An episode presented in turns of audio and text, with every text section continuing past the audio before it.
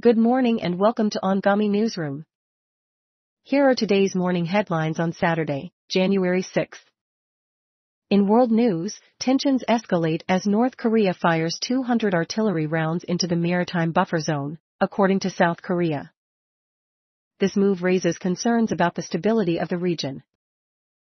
Shifting gears, a fascinating discovery has been made in the world of paleontology. It appears that large predator worms once ruled the seas as Earth's earliest carnivores. This discovery sheds light on the ancient ecosystems that existed millions of years ago. Moving to the Middle East, the region continues to face significant challenges. The Israel-Hamas war, Palestinian evacuations, and an ISIS attack in Iran have further intensified the already volatile situation. Additionally, an Israeli minister has proposed a post-war plan for Gaza, as government divisions burst out into the open. In UAE news, the cabinet has approved a development plan for 2024, with sustainability as one of its key pillars. This demonstrates the country's commitment to building a greener and more sustainable future. Turning to business, Indian businessman Gautam Adani has made a remarkable comeback. After facing an $80 billion fortune shrinkage last year, he has now regained his position as Asia's richest man. This notable recovery highlights the resilience and agility of the business world.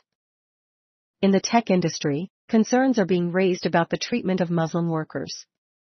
The CEO of OpenAI has stated that Muslim workers in tech fear retaliation for speaking about their recent experiences.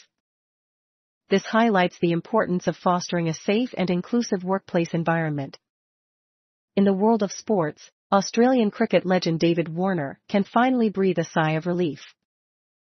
After an anxious search, he has been reunited with his missing baggy green hat, a symbol of his sporting achievements. And finally, in entertainment news, musician Michael Bolton is taking a break from touring after undergoing surgery for a brain tumor. We wish him a speedy recovery and hope to see him back on stage soon.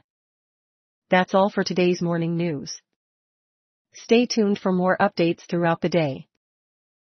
Continuing to our interview, please welcome our editor-in-chief.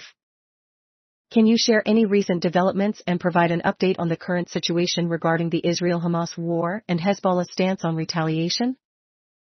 Hello, it's great to be here. In the Israel-Hamas war, Hezbollah has stated that it must retaliate. The Israeli military has conducted an air, ground, and sea assault on Gaza, resulting in the deaths of more than 22,400 people, with two thirds of them being women and children. Nine Israeli soldiers have also lost their lives along the country's northern border. On Friday, the Israeli military targeted over 100 locations in Gaza, destroying operational command centers and military sites. Additionally, the Israeli military reports that approximately 113 people are still being held captive in Gaza following a week-long ceasefire in November. Thank you for listening to Anghami Newsroom, the podcast entirely AI generated. We appreciate your support and recommend you to check out the incredible track All My Life by Tiesto and Fast Boy on Anghami. Keep enjoying the music.